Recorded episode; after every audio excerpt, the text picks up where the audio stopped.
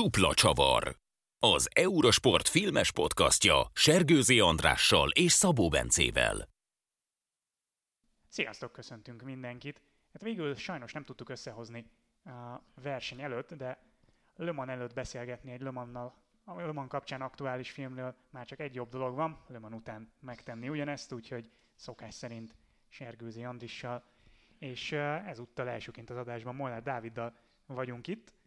A témánk pedig Le Mans kapcsán mi másról beszélhetnénk, mint az utóbbi évek talán egyik legnagyobb volumenű motorsportos filmjéről, Ford versus Ferrari-ról, vagy Le Mans 66-ról, vagy Go Like Hell-ről, vagy nevezhetjük akárhogy, hogy a világ számos országában hívták ezt a filmet. Szóval a téma a Ford versus Ferrari lesz. Beszélgetünk majd ennek kapcsán nyilván a film mellett arról, hogy milyen szerepe is van Le Mans történetében a ferrari ennek az időszaknak, mennyire hitelesen mutatja ezt be a film, és nyilván előkerülnek majd az aktualitások is.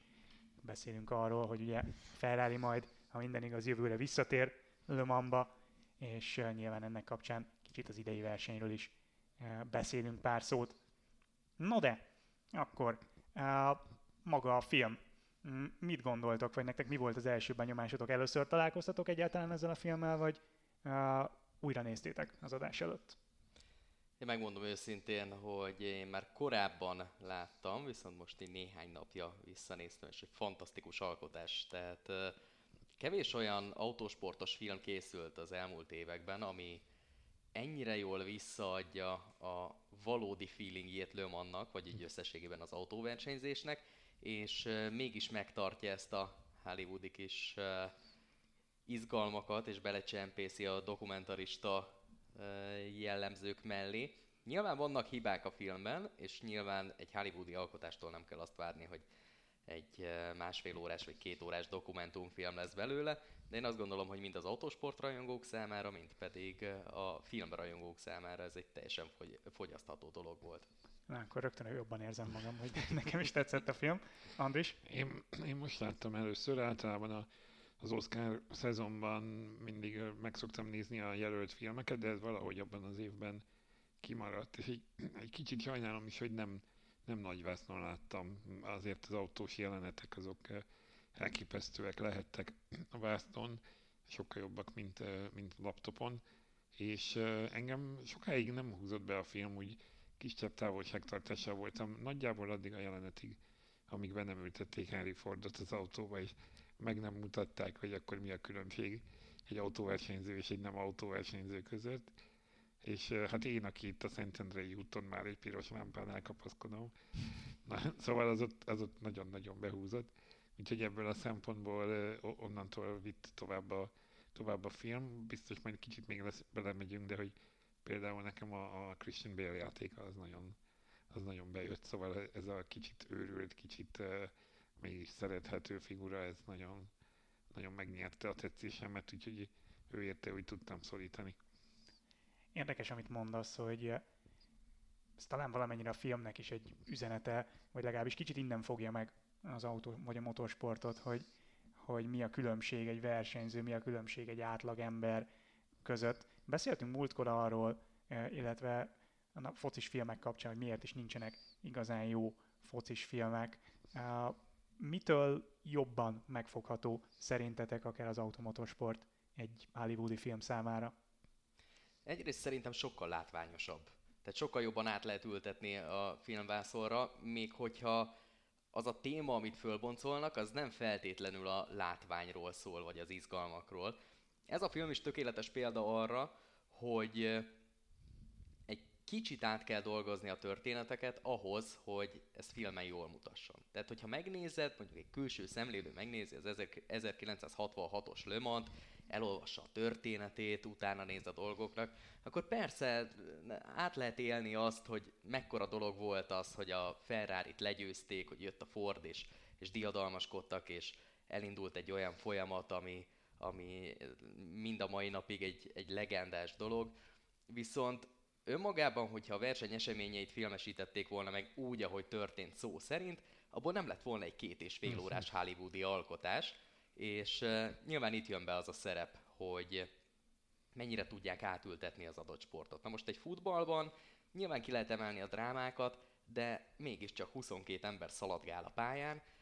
Az autósportnál pedig már maga egy izgalmi faktor, a tomboló tömeg, a dübörgő lóerők, a csikorgó kerekek, tehát sokkal jobban meg lehet fogni ezt. Mozivászonra termett igazából. Mozivászon kompatibilisebb. Uh-huh. Igen.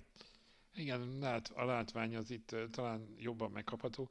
Én azért mondjuk uh, azzal mondjuk vitatkoznék, hogy a dráma az ne lenne benne annyira egy futballmeccsben, mint egy autóversenyben. Szóval, hogy, hogy szerintem jó lehet, hogy Szerintem könnyebben át, tehát egyszerűbben átfordítható egy sportot nem értő ember számára az hmm. autosportnak a drámája. A. Megelőz B-t. Lejjebb vált, elszánt arcot vág, és uh, gyorsabban megy. És ez, és ez szerintem könnyebben át, átélhető, mint, mint az, Igen. hogy, hogy fölépítesz egy szép támadást, és góllal zárod a végén. Nem véletlen van, hogy egy hollywoodi filmben gyakran kerül elő foci kapcsán, hogy ollóz mindenki, meg mindenki ilyen bitang nagy gólokat lő, mert valahogy látványossá kell tenni azt, hogy két méterről bepasszolod egy szépen felépített támadás végén az üres kapuba, az baromira nem passzol egy hollywoodi filmbe. Fél percig úszik a kapus a levegőben.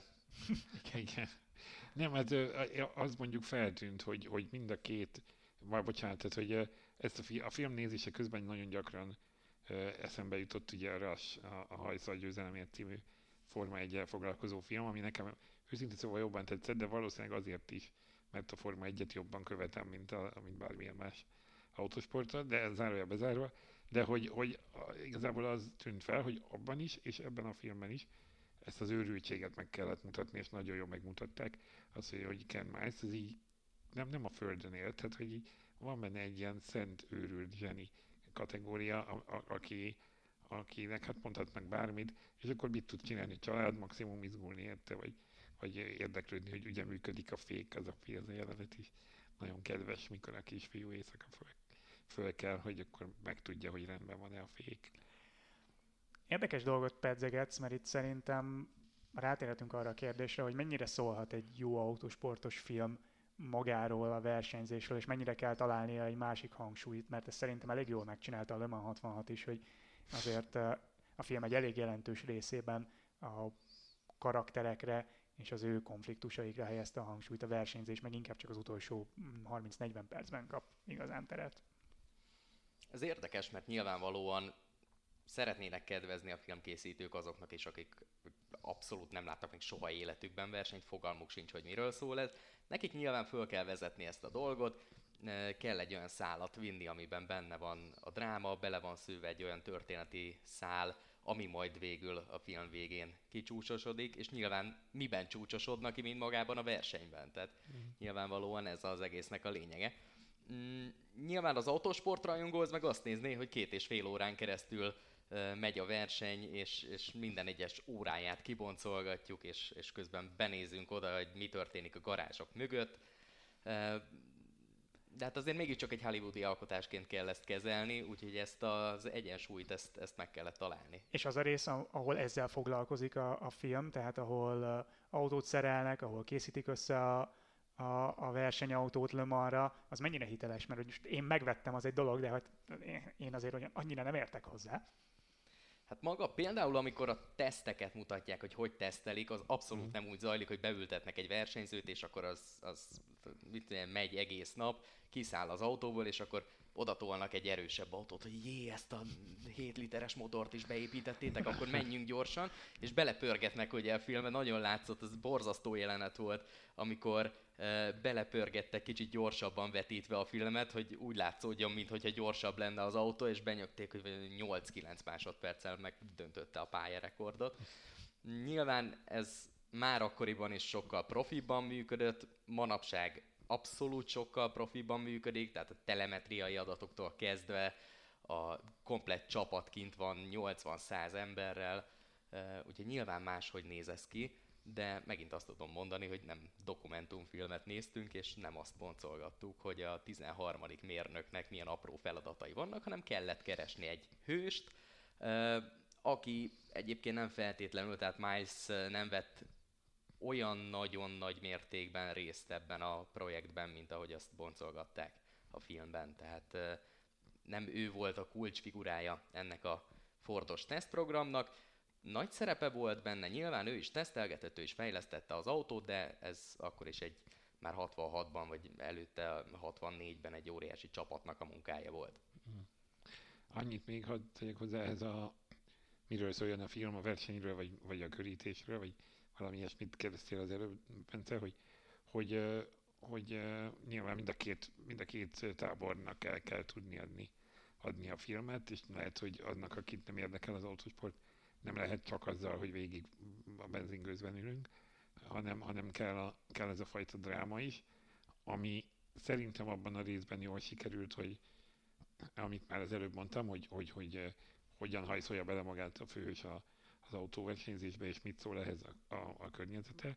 Az a része viszont szerintem kicsit gyengébbre sikerült, hogy, hogy a, a Ford vezetősége, ugye ez a kis főnök karakter, hát mint egy rajzfilmfigura körül annyi jelen fejlődése volt, és hogy, hogy, hogy ezek a, itt egy kicsit klisésnek tűnt, holott az egésznek a makro szinten az íve, az meg szerintem tök jól fel volt építve, hogy egyre-egyre megyünk följebb ezen az érzelmi vonalon, ami ennek a teteje a, a verseny, és akkor ugye az epilógus kvázi a, a versenyző halála, tehát hogy ez a fajta ilyen drámai ív azt szerintem tök jó megvolt, ami garantálta azt, hogy ez nem csak a, az autóversenyzők, az autóversenyek szerelmeseinek szól megint csak azt tudom mondani, itt ismétlem kicsit magam, hogy érdekes, amit, amit felvetsz, mert uh, ez borzasztó hangzik, de uh, Andis érdekes dolgokat tud felvenni, egészen olyan, mintha értene a filmekhez. Nem ez a munkád? Ki gondolná? szóval uh, itt engem meg, megfogott, hogy ugye adott egy film azzal a címmel, hogy Ford v Ferrari, uh, de a film konfliktusa, hogy el, hogy nem a Ford V Ferrari, tehát itt ez egy konfliktus, ami megjelenik a filmben, vannak olyan 10 percek, amikor hangsúlyt is kap, de azért ez ugye ha így egy sorrendet kéne írnom a film konfliktusai közül, akkor ugye a negyedik vagy az ötödik helyre mhm. írnám be, okay. és akkor ott van nyilván a főszereplő és a családja, a két főszereplő, ugye Shelby és Miles között a, a, a konfliktus vagy, a, vagy az érzelmek, az ő kapcsolatuk, és ott van ez a amit említettél a, a, a Ford és shelby vagy a Ford és Miles között ez a fajta ellentét, a kicsit nagyjából leegyszerűsítve úgy vázolja a film, hogy ez ilyen nagyon szabad, nagyon öncentrikus gondolkodás, és azon ilyen nagyvállalati mm. uh, leszabályozottság közti, és szerintem alapvetően ez a film központi konfliktusa, és ahogy mondod, ebben ott van a, a Leo Bibinek a karaktere, aki egy rajzfilmgonosz, de, de szerintem emellett maga a, a lényeges, tehát a, a, a nagyobb konfliktus közöttük az, hogy, a, hogy a, az aktatológató nagyvállalat környezetében mindent kíméletlenül leszabályoznak, és nincs tere mm. igazán az egyéni kreativitásnak, meg a, meg a szabad szellemnek, az szerintem valahol egy, egy jól megfogott konfliktus. Igen. Ez mindenképpen egyébként egy érdekes dolog, mert amikor előjönnek az autósportban a gyárak, akkor nyilvánvalóan van egy marketing szempont, nem azért költenek el eurómilliókat, rengeteg pénzt autóversenyzésre, hogy szórakozzanak egy jót, meg megmutassák magukat, hogy ó, mi ilyet is tudunk, és akkor kész. Ők ebből profitot szeretnének. Szeretnének több autót eladni, szeretnének nagyobb áréssel dolgozni, szeretnének nagyobb hírnevet maguknak, hisz gyakorlatilag az egész autósport arról szól, hogy egy óriási tesztpad, az autóknak egy, egy óriási tesztpada, rengeteg technikai fejlődés és, és technikai fejlesztési eszköz származik az autóversenyek világából. Van ez a szempont, és van maga a versenyeztető csapatnak a szemszöge, hogy ők meg szeretnék a lehető legtöbbet kihozni, a lehető legnagyobb előnyel nyerni, szeretnék a, a lehető legjobb versenyzőket, mérnököket, stb. Nem biztos, hogy ez a két szempont ez, ez mindig egyezik, mert lehet, hogy van egy olyan versenyződ, aki iszonyatosan gyors, csak marketing szempontból nem eladható. Vagy van egy olyan elképzelésed, hogy így szeretnéd felépíteni a csapatot, három autóval, négy autóval szeretnél elindulni, a gyár meg azt mondja, hogy inkább akkor fókuszáljunk egy autóra. Persze ezt nyilvánvalóan tudják a, az autóversenyző csapatok, hogy sokkal egyszerűbb dolgozni, és sokkal hamarabb meg lehet oldani a problémákat akkor, hogyha több autód áll rendelkezésre, mint hogyha egy, egy autóval próbálkozol, de nyilván ez is egy konfliktus, és ez is egy olyan dolog, amit a háttérben adott esetben át kell verni egy teljesen más szemléletű vezetőségen, és ez szerintem egyébként tökéletesen visszaadja a film, még hogyha bizonyos szempontból, hogy bizonyos szakaszaiban a filmnek eléggé el van túlozva ez a konfliktus, de szerintem az a fél óra, amit ezzel eltöltöttek, az, az abszolút belefért a filmbe. Hmm. És nem érzitek egyébként az áthallást? Ez nekem is csak idefele jutott eszembe, ezért is nem szerepel a kis témavázlatunkban, hogy ez a filmiparra is egy ilyen, ilyen kis kikacsintás, nem? Mert ott azért szerintem elég hasonlóan mennek a dolgok. Pont idefele olvastam Twitteren a Gravity Falls című animációs sorozatnak az alkotójától egy ilyen kifakadást, amiben kitette egy ilyen pár perces videóban, hogy milyen hülyeségeken akad fönt a Disneynek a marketing mm. ügyosztálya, amikor, amikor meg bemutatta nekik a scriptet, és minden egyes szóm végigmentek, és ez így offenzív, ez ezt bánt meg, ez, ez ezért nem jó, ez, ez ennek a marketing szempontnak nem felel meg, és, és én kicsit valahogy ezt éreztem ilyen áthallásosan, így, így utólag visszagondolva ebben a filmben is, hogy... Ha... Igen, abból a szempontból benne lehet, hogy ugye amikor, amikor egy független filmes rendező, vagy aki nem nagy stúdiókkal dolgozott, az bekerül egy ilyen rendszerbe, akkor iszonyú sok kompromisszummal meg kell küzdenie, és a James Mangold is uh, ezelőtt, nem tudom, az x vagy a Logan filmek azok előbb voltak, vagy utóbb. Szerintem a Logan ez előtt volt még. Akkor lehet, hogy ez előtt volt még. De, de minden új volt még ebben Viszonylag a... új volt Hollywoodban, igen. És, és hogy, hogy ezt lehet, hogy ő az Logannél ezt megtapasztalta, noha az, az azért eléggé szerzői lett, szóval, hogy ott azért hogy nagyon sok kompromisszumot nem látunk, de hogy, de hogy, de hogy mégiscsak lehet, hogy ő ezeket érezte, és, és ezeket beleírta. Mondja, Dávid, akartál valamit mondani hogy ezzel kapcsolatban? Nem, nem, nem. nem, csak a, Bocsánat. levegőt vettél. levegőt vettél, azt láttam. Néha azt is kell egy kicsit. Csak mert azért kezdtem, csak mert, hogy, hogy viszont egy, egy másik szempont, ha még szabad behozni a, uh-huh. a film, filmhez, hogy ez a, a, a Shelby és a, a Miles kettősége. Tehát ugye, ugye van egy van egy zseni, de a menedzsmenthez, a, a dolgok alakításához gyakorlatilag semmit nem értő őrült, és van egy, van, vala, van egy Shelby, aki meg hát szeretett volna jó autóversenyző lenni, de igazából nem tudott. Viszont hát, nagy... Volt jó autóversenyző, csak aztán ugye csak... vissza kellett vonulni. Ez, egyéb, ez egyébként történelmileg hiteles, hogy van, problémák van, az 59-es ja, hogy az versenyt elején. megnyerték, és utána vissza kellett vonulnia. Ja igen, az, az, az elején ugye az, ezt látjuk még az ő versenyzését. És hogy, na mindegy, és hogy, hogy, hogy, hogy, hogy ő viszont ezt a fajta szemléletet sokkal jobban bele tudja adni, és hogy ez a fajta kettőség, ez sok helyen megjelenik. Nekem például Steve Jobs meg a Steve Wozniak esete jutott eszembe, ugye ahol az Apple-nél az egyik volt a, a, a mérnök zseni, aki mindent össze tudott rakni, és volt egy, egy valaki fölötte vagy mellette, ez mindig konfliktus volt, hogy fölötte vagy mellette, aki pedig meg tudja álmodni a víziót, és kicsit itt láttam ezt is, hogy a víziói voltak Shelbynek, de ahhoz kellett neki egy Miles, aki ezeket meg tudja, meg tudja valósítani.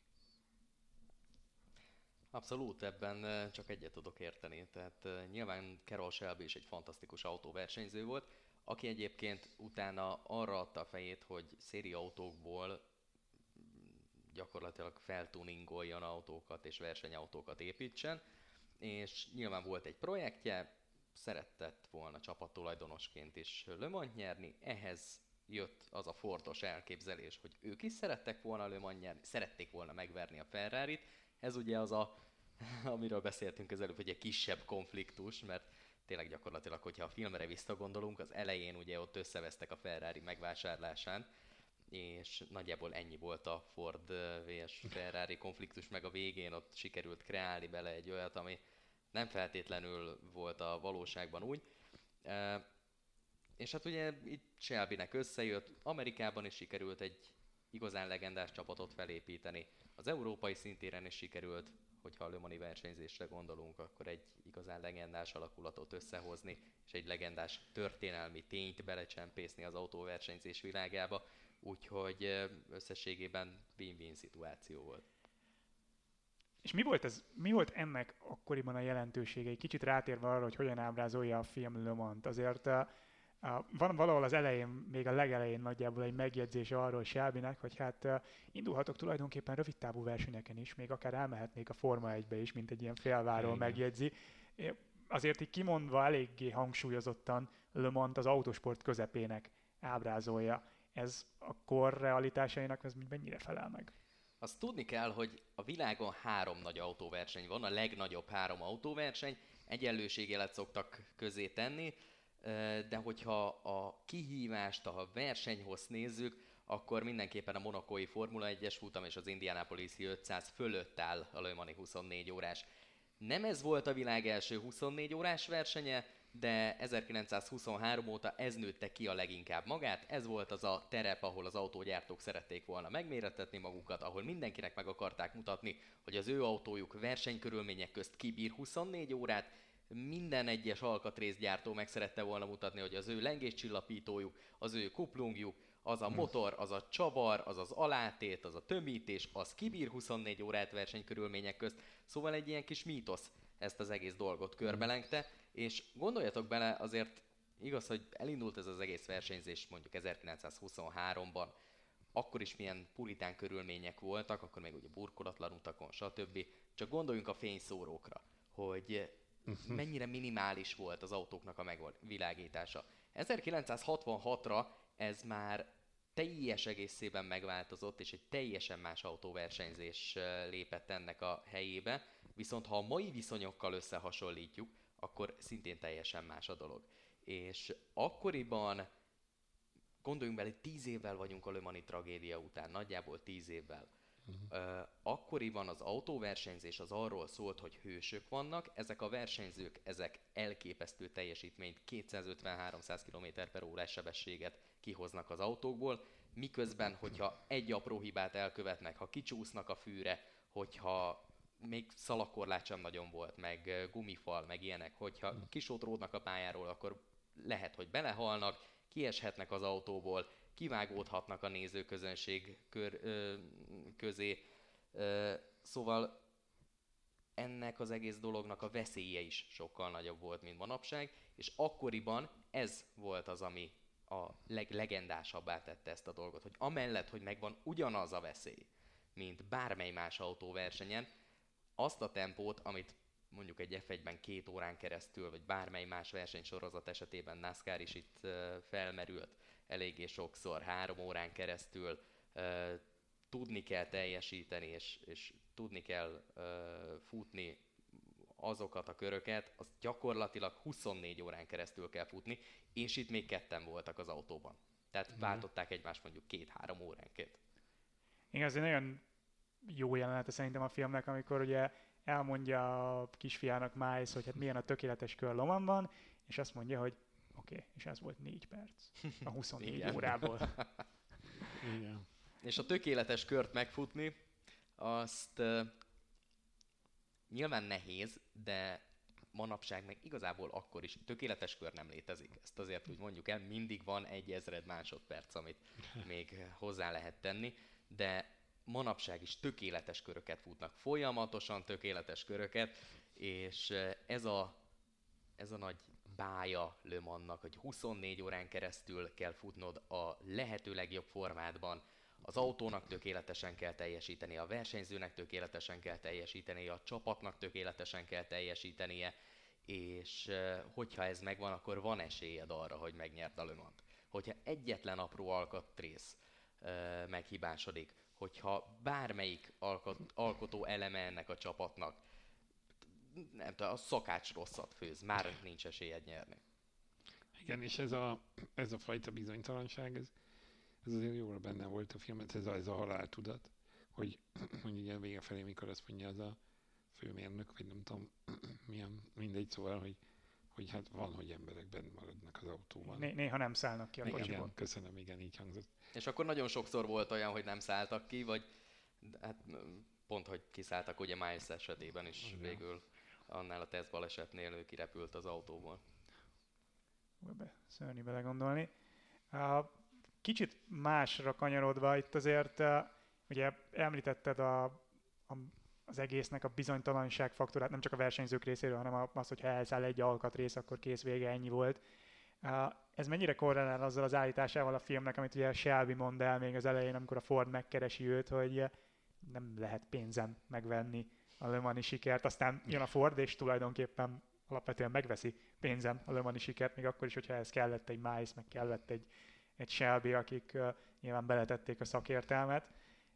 Mennyire jellemző Le Mans történetére az, hogy jön valaki, egy, egy nagy gyártó, kitalálja, hogy én már pedig Le Mans fogok nyerni, és erre így korlátlanul ráköltve az erőforrásokat, ez így össze is jön. Egy pár évtizeddel későbbi nyilatkozatra vetíteném vissza ezt a dolgot. Nem olyan régen az Eurosporton ment egy ilyen kis magazinműsor, egy három percet beszélgettek Suzy wolf aki ugye a Formula E világbajnokságon a Venturi csapatnak a vezetője. És ő mondta el, majd, hogy nem ugyanezeket a szavakat, az volt a lényeg a mondandójának, hogy összevásárolhatod a legjobb szakembereket, a legjobb versenyzőket, a legjobb gárdát, de hogyha nincs meg az a lélek, ami előre viszi a csapatot, akkor semmit nem fogsz érni az egésszel. És gyakorlatilag ennek a részének a filmnek is ez a mondandója, hogy rengeteg pénzt rá lehet költeni, de hogyha nem olyan emberekkel dolgozol, akik ezt szívvel, lélekkel csinálják, akik a legnehezebb helyzetben is hajnal kettőkor összetörik az autó, azonnal csettintenek egyet, és, és ugranak, és, és csinálják, és együtt, egy emberként tolják előre a csapatnak a szekerét, akkor bármennyi pénzed lehet, nem fog összejönni a dolog. Nyilván rengeteg pénz kell hozzá, tehát olyan szempontból azért mégiscsak kell a pénz a sikerhez, hogy azért fillérekből egy ilyen versenycsapatot nem lehet összehozni, és nem véletlen, hogy nem privát csapatok diadalmaskodtak a Lömani versenyek történetében több alkalommal, hanem ez mindig is igazából a, a gyáraknak volt a, a terepe. És ugye ilyen szempontból kicsit szembe van állítva a Ford és a Ferrari, ugye a Ferrari, ami a, a film elején a csődből van kihúzva, ugye végül a Fiat veszi meg a, a Ferrari gyárat. A, ők egyébként ugye manapság évek óta nem láttuk a Ferrari-t Le Mansban, ők mikor tűntek el? És gondolom akkor ennek anyagi oka volt? Hát ők gyakorlatilag majd, hogy nem ezen a környéken tűntek el. Hm. Pontosan nem tudom, hogy mi volt az oka az ő kivonulásuknak, de az tény, hogy akkoriban kezdett a Formula 1-es uh-huh. projekt is fölszár, fölfelé szárnyalni, és az elmúlt évtizedekben mindig volt egy kis pletyka, hogy a Ferrari az visszatér profi szinten nyilvánvalóan, mert egyébként most is ott vannak, tehát most is van egy nyári Ferrari csapat, amit az AF Corse vezet, és majd egyébként az AF Corse fogja csinálni ezt az LMH projektet is, ami a 2023-as szezontól visszarepíti a ferrari az él kategóriába, és esélyt ad nekik arra, hogy összetett Le Mani 24 órás verseny nyerjenek, de gyári szinten teljes gyári hátszéllel nem voltak ott. Az pedig, hogy becsatlakoztak ismét, az gyakorlatilag annak köszönhető, hogy egy olyan változáson megy át az egész endurance sport, ami most már egy bizonyos szinten költséghatékonyabbá is teszi a dolgokat, olcsóbbak ezek az autók, mint az elmúlt tíz évben voltak. Lesz nagyon sok vetétárs, tehát megint meg tudják mutatni, hogy mi nem a Toyotát győzzük le, hanem mindenkit legyőzünk, úgyhogy ez nem csak számukra egyébként, hanem rengeteg gyártó számára egy, egy vonzó tényező lett.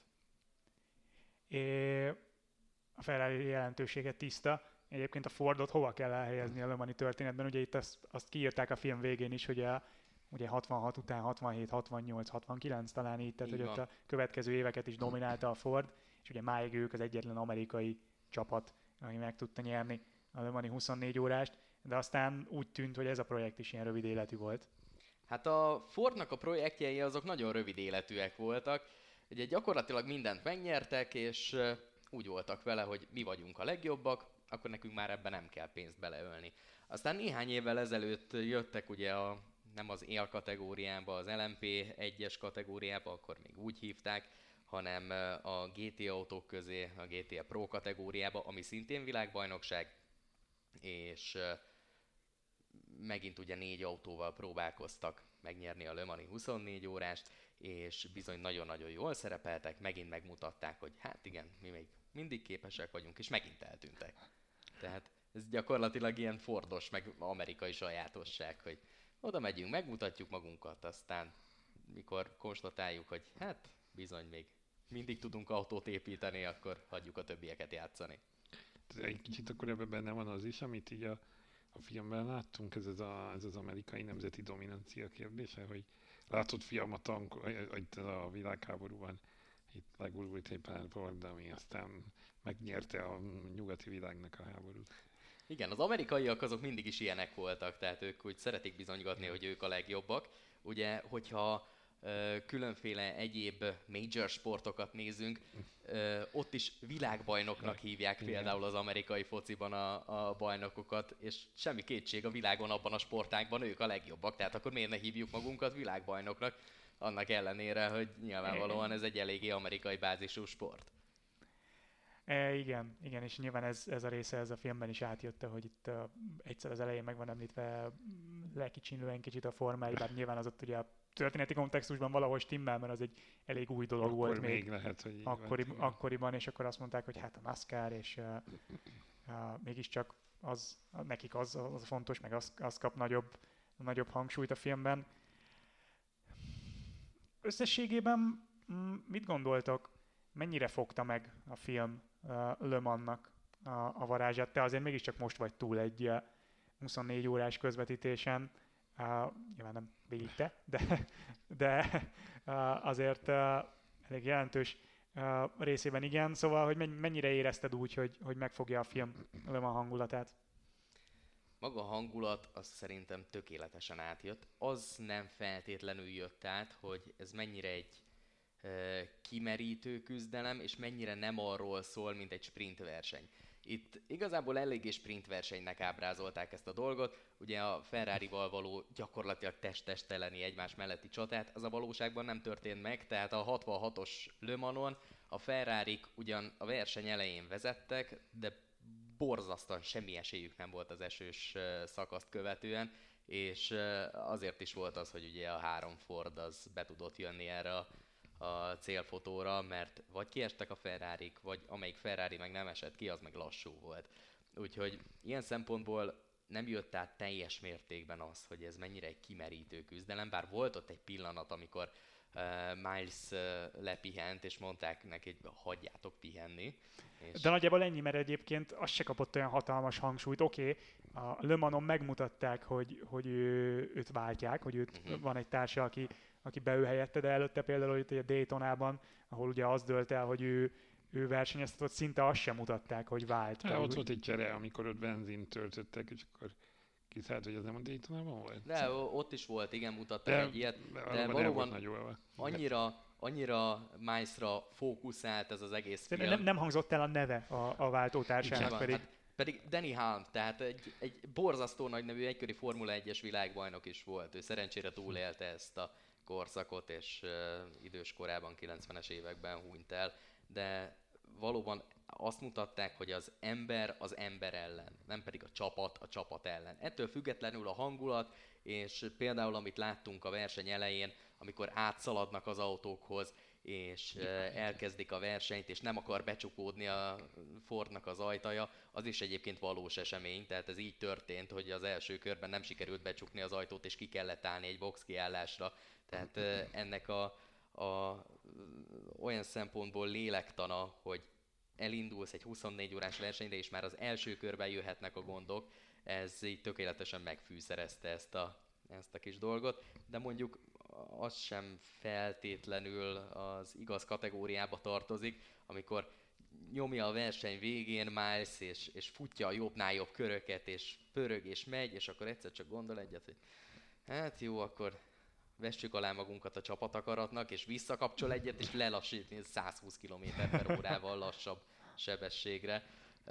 De egyébként ilyenek is szoktak lenni. Tehát amikor ugye egy csapat egy-kettőben van, akkor beszokták várni a másik autót, és nyilvánvalóan ez, ez innen ered. Ez egy, akkor ez egy gyakori, vagy hát nem is azt mondom, hogy gyakori, mert nyilván ez egy magában különleges dolog, hogy egy-kettőben be tud futni egy csapat, de hogy ez akkor nem egy egyedi dolog, amit itt a Ford nem, csinál. Nem, nem, ez nagyon gyakori. Ezt csinálta állandóan az Audi, amikor még ők domináltak, ezt a Toyoták is eljátszották, bár hát a Toyotának voltak erről rossz emlékei olyan szempontból, hogy volt, amikor nem önszántukból lassultak le az első helyről 5 perccel a verseny vége előtt, de ettől függetlenül ez, ez tökéletesen bemutatta ezt a, ezt a dolgot, és kicsit egyébként úgy érzékeltette a film, mint hogyha ez a lelassulás és egymás bevárása, ez egy olyan dolog lett volna, hogy Mászik veszítsék el a versenyt, és, és mm.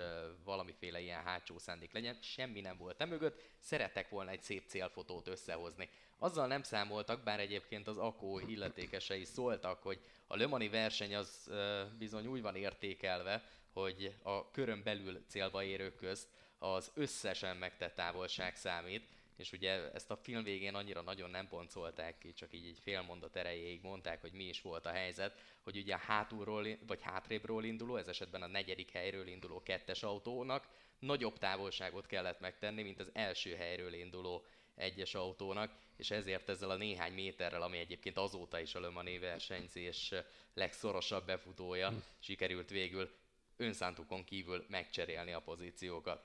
Én amikor először láttam ezt a filmet, határozottan emlékeztem, hogy port felháborodtam, hogy ez micsoda bullshit baromság. Ez, ez, ez, ez egy 24 Igen. órás verseny, és azon, bocsánat, cseszekedünk itt a, a, a végén, hogy, hogy akkor kiment 30 méterrel többet, mert hátrébről indult a rajta, ez egészen elképesztő. Ez autóverseny. Én is azt hittem, hogy ez ilyen Deus Ex Machina, hogy jó, gyorsan kitalálták, hogy akkor így meg lehet oldani a filmet, és akkor utána olvasva láttam, hogy nem, ez tényleg így történt. Igen, ez az a része, amit nem kellett kitalálni a forgatókönyvíróknak, mert kitalálták előttük 70 évvel. Igen, nem, nem lenne ki kéne találni.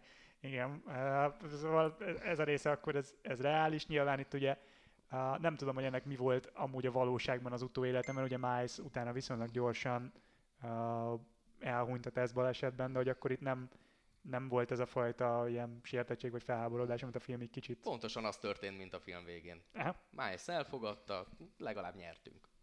A uh-huh. csapat nyert. Meg hát nyilván, tehát ilyenkor tudja a versenyző, hogy ő a leggyorsabb, Igen. és e, olyan szempontból ugye a történelemkönyveket nem sikerült e, továbbírni, hogy ő lehetett volna az első versenyző, aki azonos évben megnyeri a Daytonai 24 órás versenyt, a Sebringi 12 órást, a két nagy amerikai versenyt, és utána megnyeri a Le Mani 24 órást is.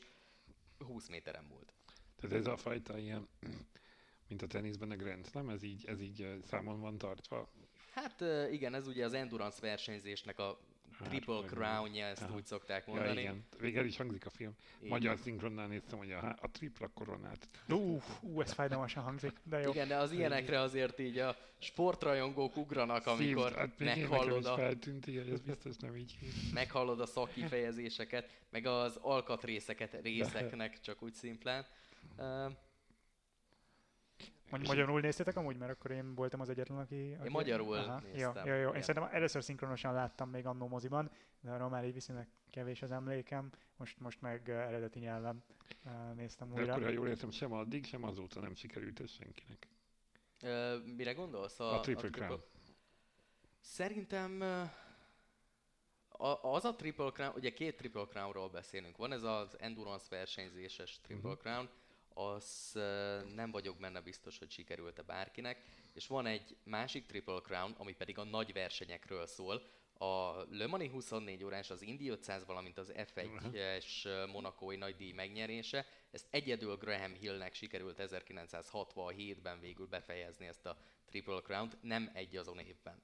Ugye és itt a... azóta is, bocsáss meg, azóta is többen üldözik ezt a bizonyos Triple Crown-t, egyelőre sikertelenül. Ugye Fernando Alonso Így volt, van. aki legutóbb ezzel kapcsolatban hmm. egy nagy visszhangot kapott, ugye neki a Monaco megvolt Forma 1-es időszakában, ugye megnyerte Le Mans, és utána, utána az Indy 500-on próbálkozott, ott azt hiszem nem, nem nagyon volt szerencséje. Tehát ott ilyen... e, igen, az első próbálkozás alkalmával az élmezőnyben ment, aztán valami 30 körrel a vége előtt elfüstölt a motorja. Ugye a másik az Juan Pablo Montoya lehetne, Jacques villeneuve úgy emlegetik egy ennek a Triple Crown-nak egy, egy kicsi kifacsart változatával, hogy ő ugye nem nyert monakói versenyt, de Formula 1-es világbajnoki Mégis, címet igen. igen. Uh, nyilván ez egy kicsit eltorzítva ez a dolog, de azért vannak most is esélyesek arra, hogy ezt bármikor uh, behúzzák. Egyelőre nem sikerült, és nagyon-nagyon rég volt arra példa, hogy ez, ez összejöjjön, mondom, egyetlen egyszer. Ha nem marad bennetek más gondolat, akkor szerintem szépen lassan kanyarítsuk le hmm. ezt az adást. Összességében akkor azért abban maradhatunk, hogy tőlünk hárman elég széles skálán mozogva abból a szempontból, hogy mennyire értünk és ennyire követjük minden nap az autosportot, és összességében szerintem mind oda lyukadtunk ki, hogy ezt a filmet érdemes megnézni. Bizony. Tehát van egy, szerintem ez egy, egy tökéletes egyvelege annak, hogy a szórakoztatóipart sikerült ötvözni az autóversenyzéssel. És rengeteg olyan autóversenyes, sőt összességében sporttémájú film van, ahol ez nem sikerült, mert túlságosan elmentek Hollywood irányába, és mint egy témaválasztás volt csak az adott sporták, hogy a köré fűzzük fel a történetet. Ez egy valós eseményt feldolgozó film, nyilván bizonyos szempontból fiktív részletekkel, de nem olyan nagyságú fiktív részletekkel, ami adott esetben a téma szakértőit idegesíteni. Igen, én még annyit, amit így hozzátennék, szóval, hogy a, a, kor, a kornak a megrajzolása az, az, ott, az ottani autók, ruhák, a tévé, amin nézik a, a versenyeket, szóval, hogy ez a 60-as évek feeling, ez, ez jól átjön. Nekem egy kicsit, ha nem lett volna ez a befejezés, a halála és annak a körülményei, ami egy picit segítette azt a drámai élt fokozni, vagy élezni, vagy képzavar, mindegy. Szóval, hogy, hogy enélkül egy kicsit ilyen fast food, fast food film lett volna, hogy jó, megnéztük, hm, szépek a bőrkesztyűk, meg hm, nyertek, nagyon jól sikerült megnyerni, köszönjük, de hogy ez egy kicsit úgy történelmévé tette az egészet. Ettől lett egy kicsit komplet nekem, úgyhogy ez némileg, nem azt mondom, hogy megmentette, mert jó lett volna egyébként is, csak hogy ez, ettől lett igazán jó szerintem. Hogyha ez a film nem két és fél óra lett volna, hanem három óra, hmm. akkor simán bele lehetett volna fűzni azt, hogy Innentől kezdve viszont a Ferrari dominanciát sikerült egy Ford dominanciává mm. átfűzni, és annak még egy ilyen jó 20 percet lehetett volna adni. Szerintem komplet volt ez a film egyébként mm. így is. Egyetértek, igen, ott a végén egyébként szerintem utólag kellett, amikor először néztem, akkor, akkor kicsit kidobott a, vé, a, a történetnek a, a lekanyarítása, mert olyan fontos, hogy ott van, csak ilyen nagyon Mm, gyorsított verzióban, tehát ott azért már nagyon nem ragadunk meg egy-egy, egy-egy drámai pillanaton sem, pedig azért még ott is dobálja ezeket a film, ami egyébként szerintem az egész történetvezetésre jellemző, hogy 15 percente vagy 10 percente van egy olyan jelenet, amit látványosan erősnek szánnak a készítők, és egyébként többnyire erősek is ezek a jelenetek, tehát ez működik, csak de függetlenül ez lehet, hogy picit sok tud lenni. Minden esetre ettől függetlenül én is abszolút uh, tudnám ajánlani ezt a filmet. Tényleg én, én nagyon élveztem, nekem azok az apróságok, uh, vagy azok a nem annyira apróságok, amik nem stimmeltek hitelességben, azok nyilván kevésbé uh, tűntek fel. Ettől függetlenül én is azt gondolom, hogy uh, van ennél jobb a autosportos film is az utóbbi 15 évből is, itt már elhangzott az elején, nem árulok zsákba, most én is a rásra gondolok. Biztos, hogy el fogunk jutni oda is, hogy beszélgetünk azzal kapcsolatban. Mostanra viszont köszönjük a figyelmeteket, Dávid, neked köszönjük, hogy itt voltál, mi pedig legközelebb majd, már a Tour de France-ra hangolódva valószínűleg egy végre egy bringás filmet veszünk elő, úgyhogy az egy pályán érezhetem majd magam végre. Úgyhogy tartsatok velünk akkor is. Mostanra köszönjük, hogy meghallgatatok minket. Sziasztok! Sziasztok! Sziasztok!